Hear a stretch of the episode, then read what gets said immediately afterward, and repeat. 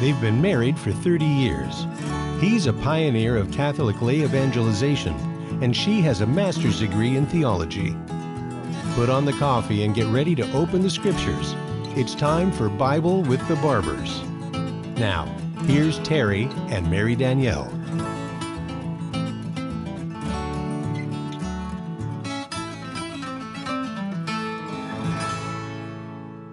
Welcome. Welcome to Bible with the Barbers on this Friday, the 19th of January, 2024. And it's Bible with the Barber again today. so um, we'll start with a prayer, ask the Holy Spirit to enlighten us, and also ask the angels to enlighten us. In the name of the Father, and of the Son, and of the Holy Spirit. Amen. Come, O Holy Spirit, fill the hearts of the faithful, and enkindle in them the fire of thy love. Send forth thy Spirit, and they shall be created, and thou shalt renew the face of the earth. O God, who by the light of the Holy Spirit did instruct the hearts of the faithful, grant that in the same Spirit we may be truly wise and ever rejoice in his consolation. Through Christ our Lord. Amen. Sanctus, Sanctus, Sanctus Dominus, Deus Sabaoth, pleni sunt celi et terra. Gloria tua, Hosanna in excelsis. Benedictus qui venit in nomine Domini. Hosanna in excelsis. In the name of the Father, and of the Son, and of the Holy Spirit. Amen. So, in his high priestly prayer in the Last Supper, in the 17th chapter of the Gospel of John, Jesus prayed that they all may be one, as you, Father, are in me and I in you. This week, yesterday began the week of what we call Christian unity, and we're praying for the unity of all Christians. So we want to talk a little bit about from the biblical perspective what in what does this unity consist? Can we just say, well, you know, we have our differences, but we all believe in Jesus, so it's all good, and and um, I'm okay, you're okay, or or should we be striving for something greater, something more supernatural, a unity that is rooted in something beyond this world. So we want to look at the biblical passages, the readings. Um, this week will culminate on the 25th of January, which is the feast of the conversion of Saul, Paul, the apostle. By the way, Jesus did not change his name. He was Saul, the Rabbi Saul, who had a Roman name because he was a Roman citizen and his Roman name was Paul. So he had two names already. But um, it, it, it culminates on the feast of his conversion. So the week of Christian unity goes from the 18th of January till the 25th of January. So we are supposed to be praying intensely for the reunification of all Christianity. It is a great scandal. It drives many people away from the gospel that there are divisions among Christians. So, what do we do? How do we work on this? What do we, um, you know, how do we proceed? So, I want to look some of the readings. If you go, um, if you if you have a missal, um, there is a mass, a votive mass for the unity of Christians, and it has readings um, that you can, you know, read, and it has quite a few. The first reading options. There's a couple Old Testament readings, and then um, several readings from the Gospel of John. The Gospel of John part I want to focus on today is Jesus' high priestly prayer at the Last Supper. and that's John chapter 17. When Jesus had spoken these words, he lifted up his eyes to heaven and said, Father, the hour has come. Glorify your Son, that the Son may glorify you, since you have given him power over all flesh to give eternal life to all whom you have given him. And this is eternal life, that you know the only true God and Jesus Christ, whom you have sent. I glorified you on earth, having accomplished the work which you gave me to do. And now, Father, glorify me in your own presence with the glory which I had with you before the world was made. I have manifested your name to the men whom you gave me out of the world. They were yours, and you gave them to me, and they have kept your word. Now they know that everything that you have given me is from you, for I have given them the words which you gave me, and they have received them, and know in truth that I came from you, and that they have believed that you sent me. I am praying for them. I am not praying for the world, but for those that you have given me. For they are yours.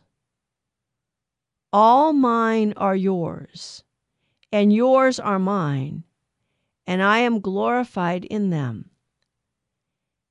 And now I am no more in the world, but they are in the world, and I am coming to you, Holy Father. Keep them in your name, which you have given me, that they may be one, even as we are one. That they may be one, even as we are one. While I was with them, I kept them in your name, which you have given me.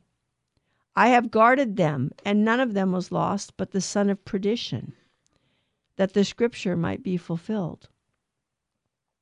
But now I am coming to you, and these things I speak in the world, that they may have my joy fulfilled in themselves. I have given them your word.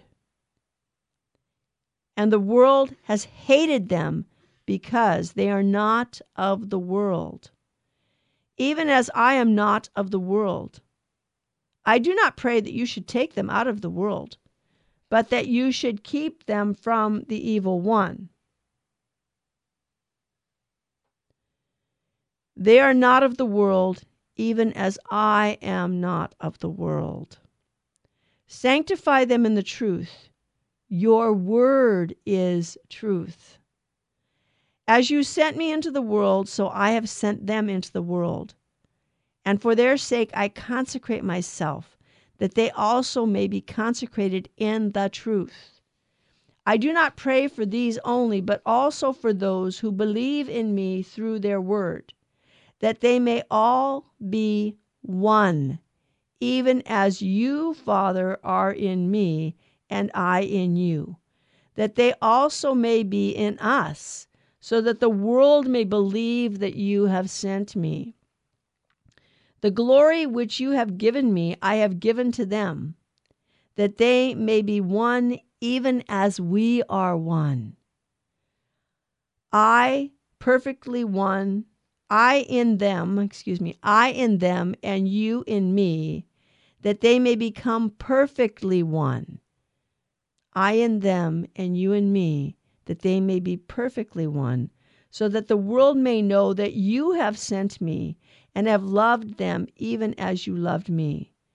Father, I desire that they also, whom you have given me, may be with me where I am to behold my glory, which you have given me in your love for me before the foundation of the world. O righteous Father, the world has not known you, but I have known you and these know that you have sent me.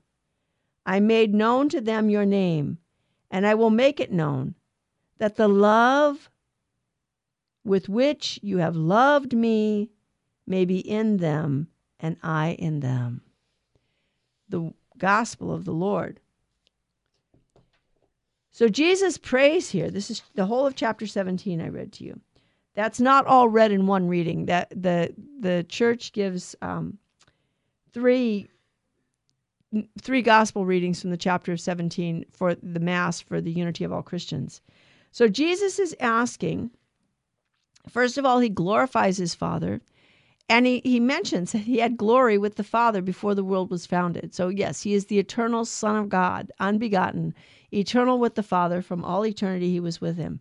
And what is eternal life? Well, he tells us that eternal life is that we know the true God the only true God, the one God, and Jesus Christ, whom you sent. So the Trinity, Jesus came to reveal that God is a father and that he is his son, and that the Father and the Son have in common the Holy Spirit in terms of in common. The mutual love between the Father and the Son is a person. And that's what I mean in common. Their mutual love is a real person. So there are three persons. There's only one God. This is the true God. This is the only God. One God, three divine persons. Is this a great mystery? Yeah, it's the greatest mystery of our Christian faith. And Jesus goes on to say that their unit that unity among his followers will be evidence to the world of God.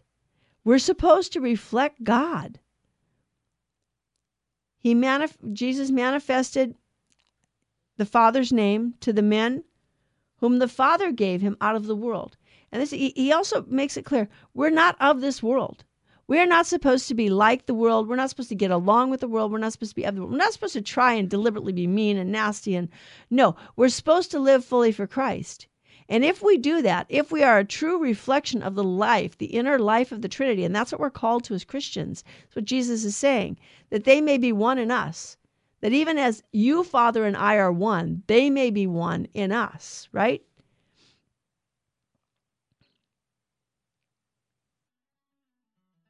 you know, I hear that music.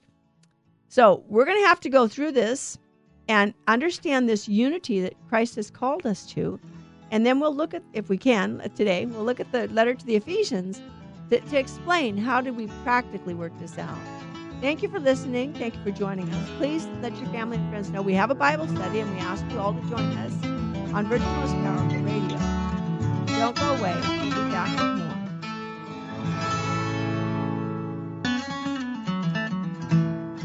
Now back to Bible with the Barbers.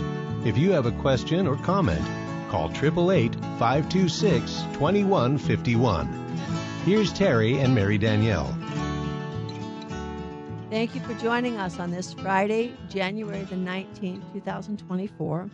Bible with the Barbers. Only it's Bible with the Barber today. Uh, I also want to make sure that I thank all of our listeners and the radio stations that pick us up. I know Stations of the Cross picks up our signal, and they have uh, affiliate stations who also pick up our signal.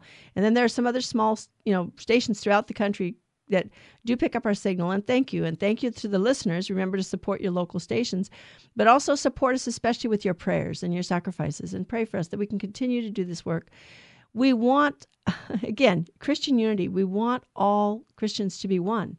And again, what what was it that Jesus says here? He says that um, that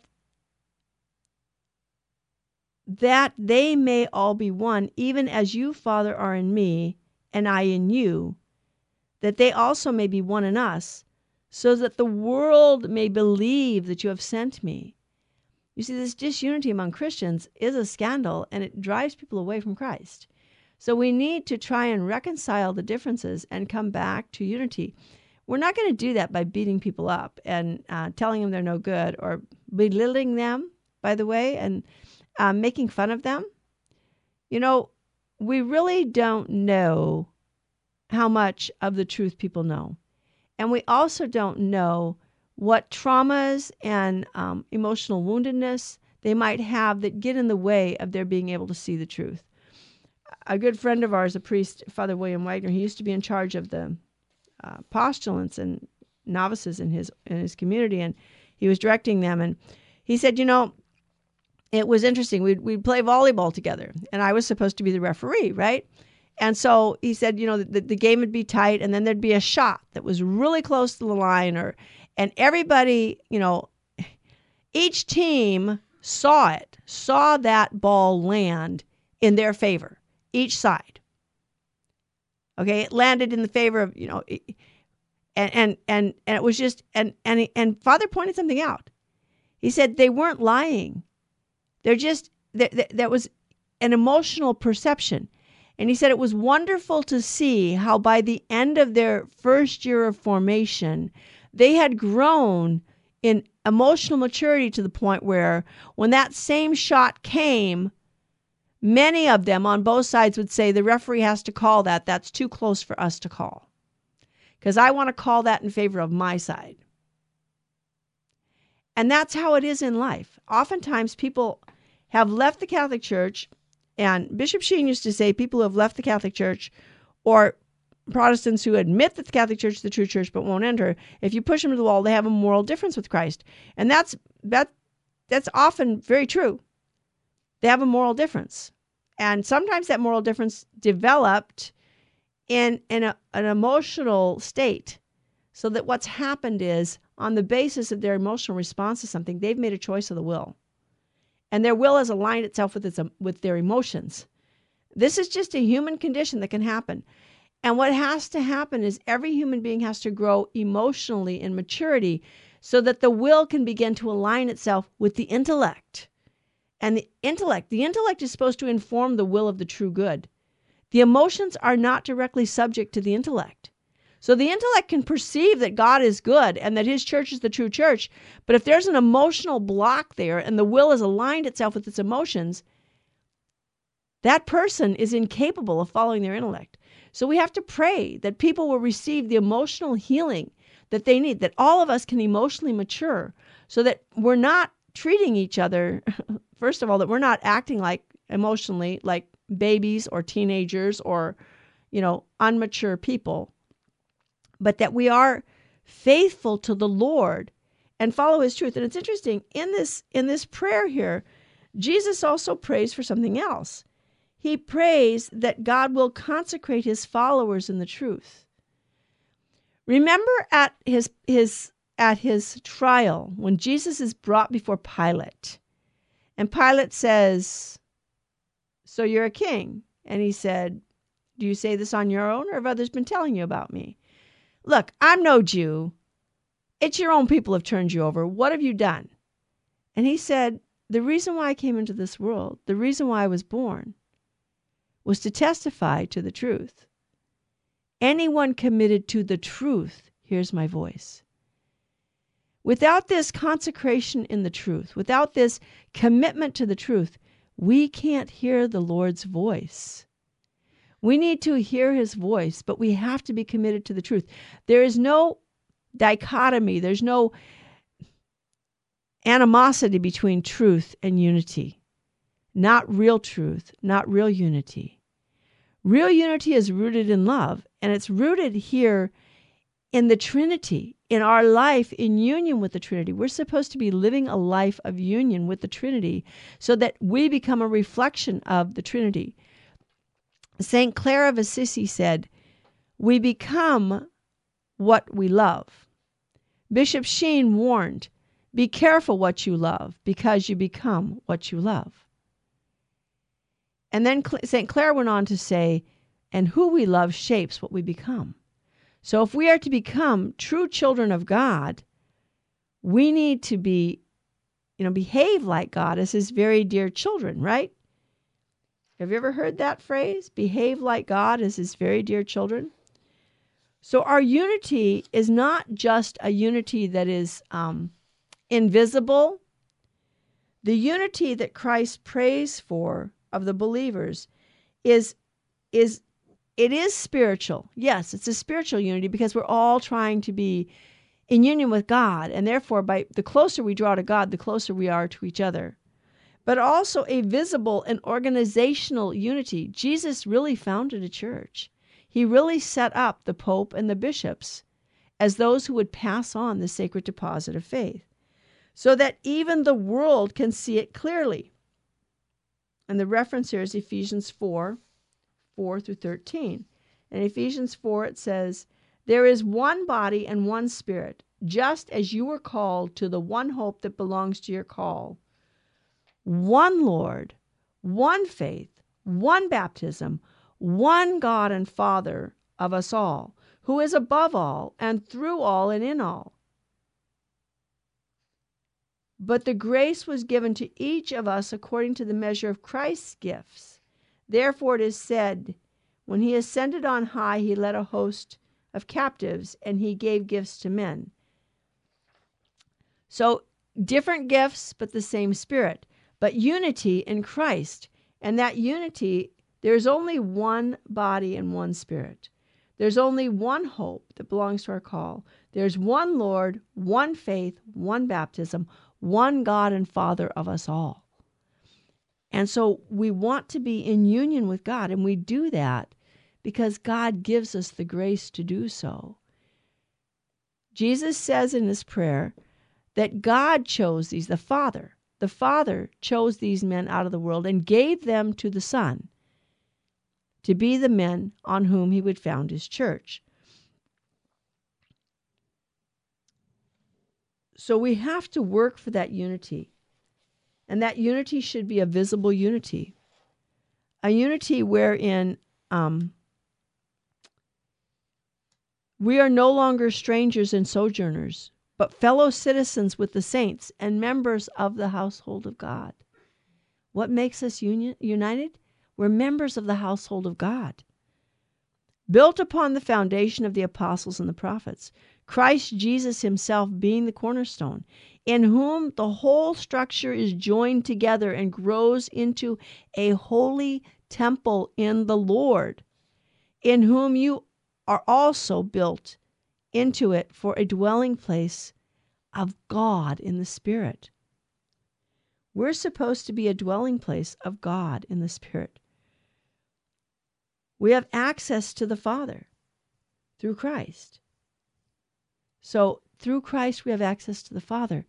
And we are supposed to live a life that reflects that. We're actually family members. Family members adopted into the family of God. And this is where the sacraments come in one faith, one Lord, one baptism. Through baptism, we are grafted onto Christ. We become one with Him. And so we pray that everyone can receive the gift of baptism.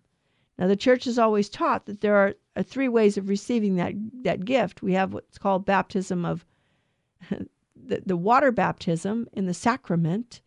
We have the baptism of blood, where if someone were to shed their blood for Christ, even if they weren't baptized in water, they would they would be witnessing to Christ and would receive eternal life. And baptism of desire, those who are searching for Christ and long to be baptized, they long to be one with Him. And and the example there was in the early church, there was a an old man in the catechumenate, and he died before he was baptized. But he'd been he was serious. He was serious. He was living that he was trying to live the faith to the best of his abilities, keep the commandments, know more and more about the Lord every day. But he died before Easter. And his bishop was worried about what would happen. So he wrote to Rome he wrote to the Pope at the time. And the Pope wrote back, Be assured of the old man's salvation. Because by the very fact that he had entered into the catechumenate and firmly set his foot upon the path of walking with Christ, he was received by Christ because his desire was for Christ. Now, that, you know, if through no fault of our own, if through no fault of our own, we don't receive the sacrament of baptism, then there are these other possibilities baptism of blood and baptism of desire. But this is why all Christians should offer baptism to all people they meet. But not, you know, it's not like, oh my gosh, you're going to hell. You know, you, you did. No. Do you know the Lord? Mother Teresa, you know, she picked up the dying out of the streets of India, Calcutta, and she would bring them in and she would love them. And Bishop Sheen had heard about her and he wanted to know because Bishop Sheen was very interested in spreading the gospel and evangelizing all people and bringing them to Christ. And so he met her in an airport one day and he said, Mother, Mother Teresa, I've been wanting to meet you. Mother, you've evangelized 15,000 people. What did you say to them? What is the message? How did you, how were you able to bring them to Christ? And she said, I didn't say anything, but I loved them the unity that Christ prays for, that it be a visible sign that we are one in our love. See those Christians how they loved one another. Wasn't that what the pagans said in the about the early Christians? See those Christians how they love one another. I loved them. And after I had loved them, taken care of their brought them in, bathed them, cleaned them, fed them, showed them love, I would ask them, "Do you know Jesus?" And they would say to me, Oh, mother, is he anything like you? she would say, No, absolutely not. But I do try to be like him. I do try. And they're like, oh, mother, we want to know Jesus. So this is it. Christ prayed for this unity among us, but this unity is not just a, an ephemeral, well, you know, okay, well, we all say this, that, the other thing. It, it's there's a visible unity, but it's rooted and grounded in Christ, in love, and in his word. I hear the music. Again, I want to thank you all for joining us. Please ask your friends and family to join us. Um, make sure you share the app with others. We have the app. And don't go away because we're going to be back with you on Bible. Now, back to Bible with the Barbers. If you have a question or comment, call 888 526 2151. Here's Terry and Mary Danielle. Welcome, welcome back to Bible with the Barber. Terry's not in the studio today with me today. But um, we're talking about Christian unity and unity among Christians for this week of Christian unity, which we're supposed to be praying fervently for the reunion of all Christians.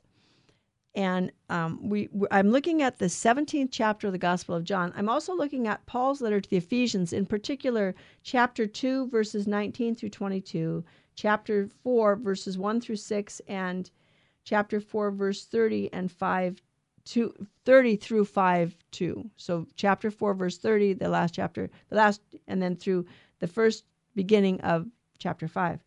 So we're, we're talking about this unity and where does this unity stem from? And we talked about um, that it's visible. It is a visible unity. You see, Jesus asked the Father to sanctify them by consecrating them in the truth, right? To set aside for a holy purpose. And so the task of the apostles was to speak the word which the Lord had given them, both orally 1 Thessalonians 2:13 and 1 Peter 1:25 and in writing 2 Thessalonians 2:15 and 1 Timothy 3:14 and 15.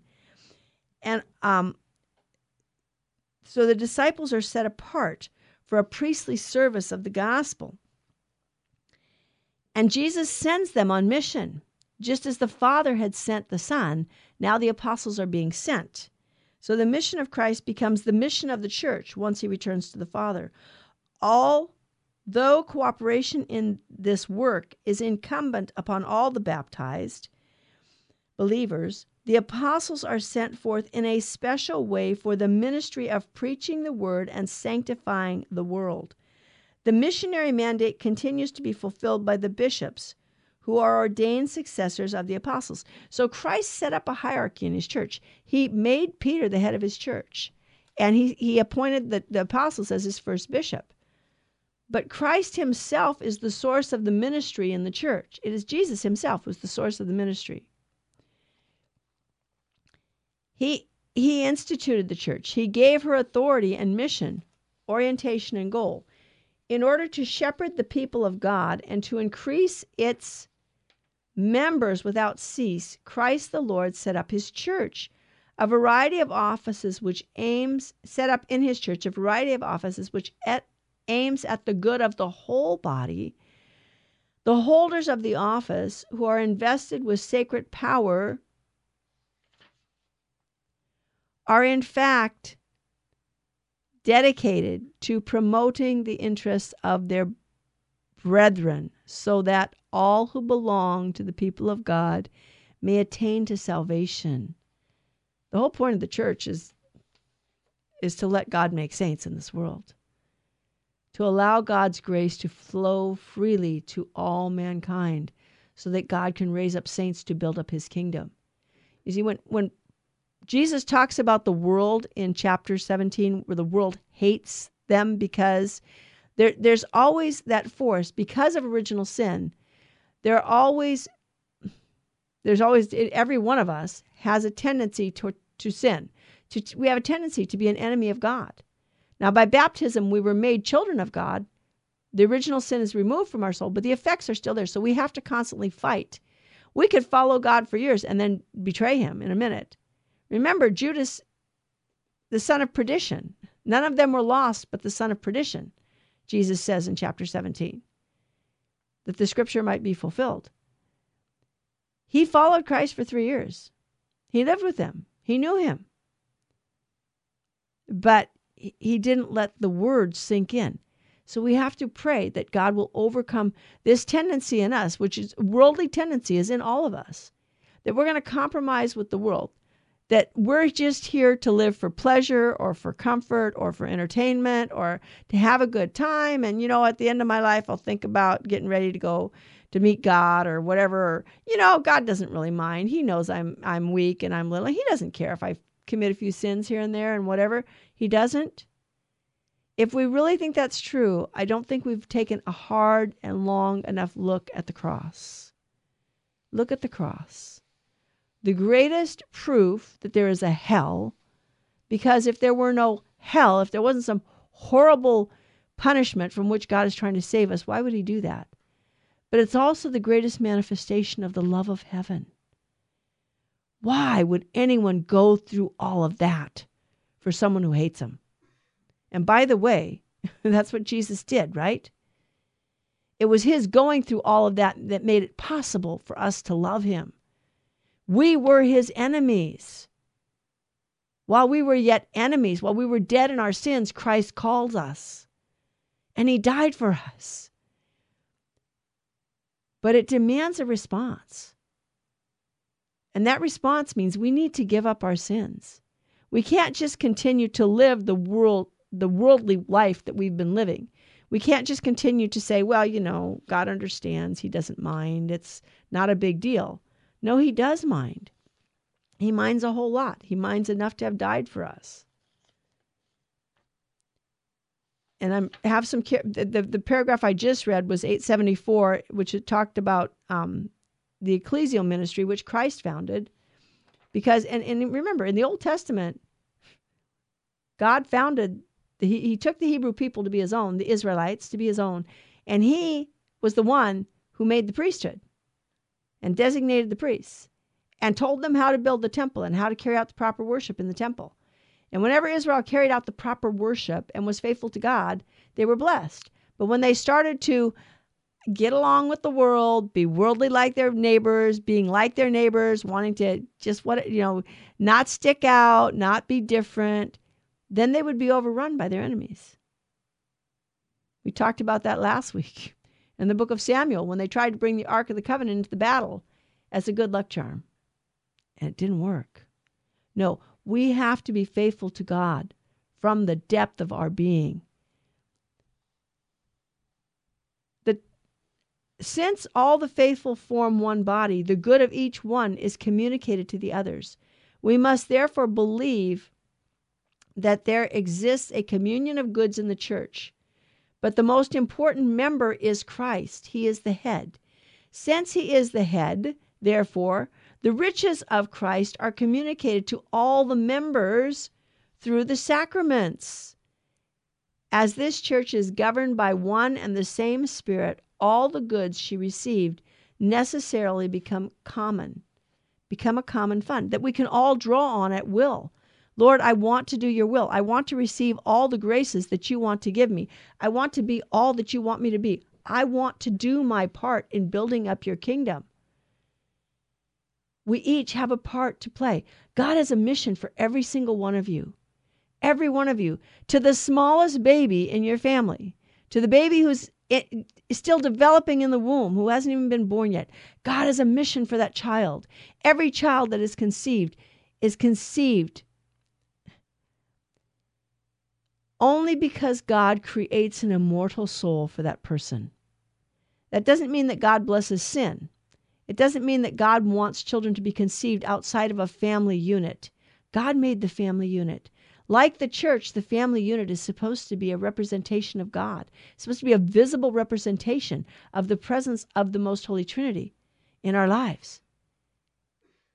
And when children are conceived outside of that family unit, it causes great harm in their life. But that doesn't mean we take it out on the child and kill the child. We welcome the child because every child that exists cannot exist unless God deliberately creates the immortal soul that brings life to that body. So, husbands and wives do not create their children, mothers don't make their babies. God makes human beings. Every human being, every baby. So every baby has a purpose and a life. Every baby has a mission from God. So pray. We need to live according to God's laws so that children are born into families that love them, that they're raised up so that they can come to know the Lord God. You know, when the family is torn apart, it becomes a terrible, terrible obstacle to people coming to God. Because the first vision of God that we have as human beings is our family, is our mother and father. So, how did our father treat us? Is he acting like God the Father? We who are parents, are we acting the way God acts? Are we treating our children with the dignity and respect that is theirs? We have to build up the family in love. That's the basic unit. The way the family goes is the way society and the church goes. And if the church is the the pillar and foundation of truth, then the family, which is the basic unit of the church, should be grounded in Christ and every member should be grounded in Christ. That's why the church offers us the sacrament of confession. You know, priests hear confessions, and some parishes it's make up an appointment anytime. Almost every parish has a scheduled time every single week. We need to avail ourselves of the sacraments. Yes, we were received into the church in baptism, but it's not enough to just bring your children to the baptismal fountain and have them baptized. Raise your children in the faith because otherwise there can't be this unity that Christ prayed for. Because this unity, we have to learn it. We have to unlearn our tendency towards sin because we have the effects of original sin. Yes, original sin is removed with baptism, but concupiscence isn't. The effects of original sin are still there. We tend towards sin. So we need God's help to live as his very dear children, to behave like him as his very dear children.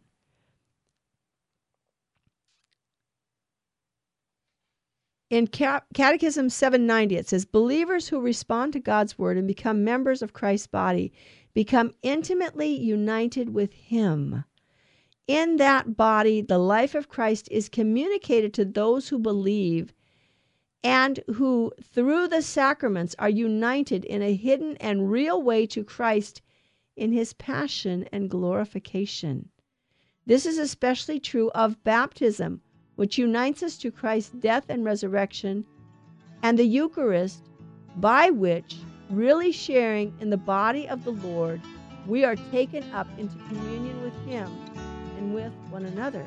And I hear the music. I will be back with more on Bible with the Barbers. Please tell your friends and family to join us and let everyone you know know that there is a Bible study on Virgin Most Powerful Radio.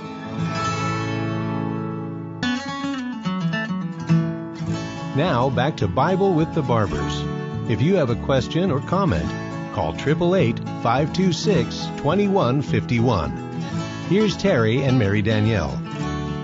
So just before the break here, um, I was reading from par- number number 790 in the Catechism of the Catholic Church, and, and again, this is especially true of baptism. We're brought into to Christ. We get to um, excuse me. We get we get to share through the sacraments, we are united in a hidden and real way to Christ in his passion and glorification. This is especially true of baptism, which unites us to Christ's death and resurrection, and the Eucharist, by which we really share in the body of the Lord. We are taken up into communion with him and with one another. When we receive Jesus in the Holy Eucharist, it is really Jesus, body, blood, soul, and divinity, under the appearance of bread and wine. There is no bread and wine there after the consecration. This is what Jesus founded. And it's interesting that that prayer for unity is at the Last Supper.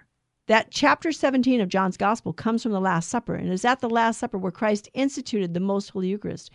Where and that's in the Synoptic Gospels. The and John didn't repeat the institution of the Eucharist because he had already had in John 6 where Jesus had said that he would give us his flesh to eat. And then that happens at the Last Supper. And so, but he has this prayer for unity that none of the other Gospels has. And it's not because it didn't happen, it's because John included in his Gospel those things were so important that had been left out of the other Gospels. So, and we have the witness of the fathers of the church that tell us this. So it's not that John didn't made that John made things up. No, John's gospel is rooted in history. It is rooted in history. And add that in that context of the Last Supper, Jesus is praying for unity. So, where's that unity going to come from? And the church points out in the Catechism it comes from the sacraments and our union with Christ through the sacraments. Jesus gave us the sacraments. It's not enough to just say, Jesus is my Lord and Savior. If that's all I know and I and I am not capable of knowing anything else and haven't been taught anything else, that could be sufficient. And God does give to everyone sufficient grace to be saved. But Christ has so much more to offer. He established seven sacraments where he unites us to himself and communicates his own life. The Trinity, Father, Son, and Holy Spirit, communicate to us their own life in the sacraments. And especially in the Eucharist, the church teaches us that the Eucharist is the sacrament of sacrament. It is the sacrament from which all the other sacraments flow and to which they all point. Why? because the Eucharist is Christ Himself. We receive the life of God in our soul spiritually through baptism. We receive the forgiveness of our sins in confession. We receive the Holy Spirit in, in confirmation spiritually. We, and and in, in marriage, a man and a woman enter into a union where they're supposed to reflect the relationship between, first of all, the Trinity, and also then the relationship between Christ and his church in ordination, men are ordained to the priesthood, so to carry on the sacraments, the sacramental life, and the the um, the truths that Christ left to His church, the sacred tradition, and um, did I baptism, confirmation, yeah, and then in uh, the anointing of the sick, when people are sick, we receive the grace and strength to offer our sufferings in union with Christ. In union, we're baptized into His death. Those of you who are baptized into Christ are baptized into his death, the scripture tells us. And but the Eucharist is Christ himself. Body, blood, soul and divinity. Jesus Christ is really present in the blessed sacrament. Don't leave him alone in the tabernacles of your churches. I remember when we were young and the communists were, you know, still very much um, have, having control of all of Eastern Europe. And my mother used to tell us, don't think that the churches were cl- were were full when the communists came to close them in those communist countries, because in one country they were not able to close them. That was Poland, because the churches were full, and they were never able to close the churches in Poland. But in the churches where in the countries where people had stopped going to church and the churches weren't full, and people weren't making visits to the Blessed Sacrament and they weren't being with Jesus in the Eucharist, it was easy to close the churches, take the priests away, and but where the people stood for their for their priests, which was Poland, they weren't able to do that. And Poland wasn't the only country. I know in in um, Cardinal Mindszenty was uh, from Budapest, which is in Hungary, in Hungary. And um, thank you, Mr. Engineer. And they also hid their priests. They didn't succeed in the same way that Poland did in keeping the faith and keeping the churches opened and that's for whatever reason in God's mystery. But for the most part, and, and you can see it here in the United States now, are our churches full? And someone would say, you could come in with a cannonball and shoot it and not hit anybody. That's a tragedy because we were made for God and for union with God, and we've forgotten where we came from, and we have no clue where we're going. As someone once said, modern man, the tragedy of modern man is he not only forgot where he's going, but he forgot where he came from. So he can't even get back to the beginning to figure out how to find the right path. We came from God and we're supposed to be going to God. So, in this whole thing here, Christian unity, we need to pray for the unity and the reunion of all Christians. And we need to pray that all Christians will come to the knowledge of the fullness of the truth that Christ left to his church. The church, in this letter to the Ephesians, Paul writes so beautifully about the church. And in this letter, the four marks of the church are either explicitly or implicitly talked about. What are the four marks of the church? One, holy, Catholic, and apostolic. Of all the epistles of Paul, none speaks more eloquently and extensively of the church than Ephesians. This unique letter outlines the essential characters of the church, which the ancient creeds summarize one, holy, Catholic, and apostolic. The church is one because she has one source, the Blessed Trinity, and is united in her faith, worship, and leadership. The church is holy because Christ has separated her from sin and consecrated her to the Father. The church is Catholic because she embraces all nations, universal. The church is apostolic because she was founded upon the apostles. She preserves their apostolic doctrine and she pe- perpetuates perpetuates a direct line of apostolic succession that stretches back to the first appointed by Christ, to those first appointed by Christ.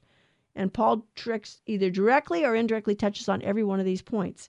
The church is one, one Lord, one faith, one baptism, Ephesians 4 5. The church is holy, that she might be holy and without blemish, Ephesians 5 27.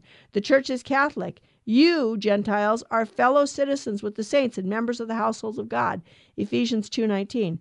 The church is apostolic, built upon the foundation of the apostles and the prophets, Ephesians 2 20. So, Paul also tells us in this letter do not grieve the Holy Spirit of God, in which you were sealed for the day of redemption. Let all bitterness and wrath and anger and clamor and slander be put away from you with all malice. And be kind to one another, tender hearted, forgiving one another as God has forgiven you in Christ. Therefore, be imitators of God as his beloved children. And walk in love as Christ loved us and gave himself up for us, a fragrant offering, a sacrifice to God.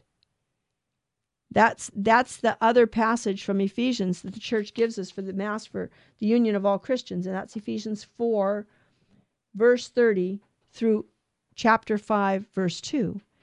So we're not supposed to grieve the Holy Spirit. And how do we grieve the Holy Spirit? Well, when we have bitterness, wrath, anger, clamor, slander, and, and malice among us.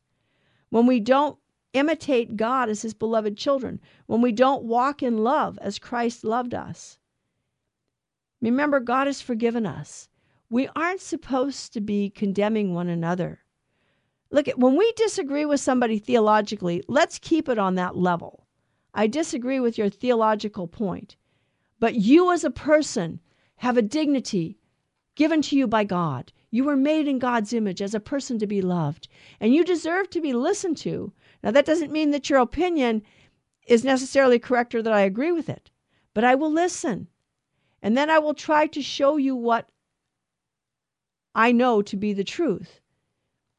And by the way, we can never be arrogant if we do have the true faith, it's a gift. It's not a given. And we could lose it at any moment. Remember, Judas was one of the twelve. And Jesus Christ said that none of them were lost except the son of perdition. We could lose it. In a moment of temptation, Peter denied Christ rather than going to the cross with him. Now, eventually, Peter would repent, and he would. It wasn't even just eventually. That night, the the the the, the, the church Tradition says that he wept tears so bitterly. Remember, he went out and wept when he heard the cock crow? That there were furrows in his cheeks from the tears that he wept. He had denied our Lord after he had promised him that he would go to death with him. Well, he would eventually go to death with him. But we were baptized into the death of Christ. And that means Christ saved us from sin. And this is something that we often forget in our world. We think that God's okay with sin. No, he's not. Nothing undefiled can enter into heaven.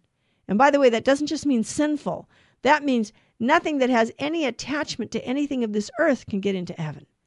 We need to be purified not only of sin, but all attachment to sin, and we need to make